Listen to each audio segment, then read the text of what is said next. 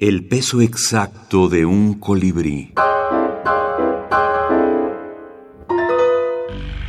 Microhorror. Eso. Stephen King. Fragmento. Cuando Haggerty vio lo que intentaban hacer, corrió hacia ellos, gritando a todo pulmón. ¡No! ¡No!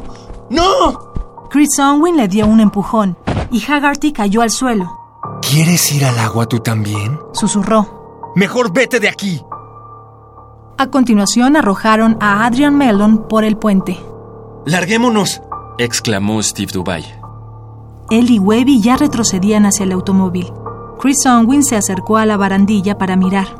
Vio a Haggerty bajar resbalando por el terraplén de hierbas y sembrado de basura hacia el agua. Luego vio al payaso.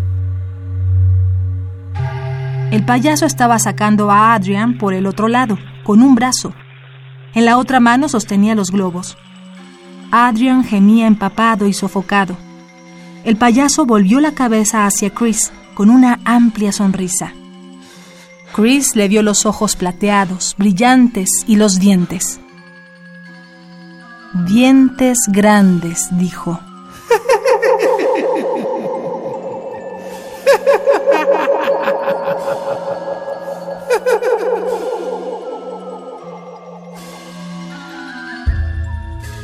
Alan Poe es la raíz de la literatura, de la tradición fantástica de la literatura eh, norteamericana contemporánea. Y hay una línea muy bonita que es de Alan Poe, Ambrose Bierce, a Lovecraft, Bradbury y a Stephen King.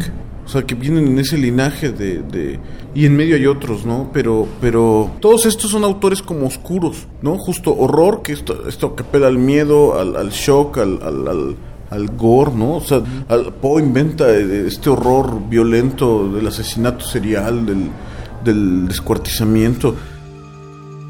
Bernardo Fernández Beff, escritor y dibujante.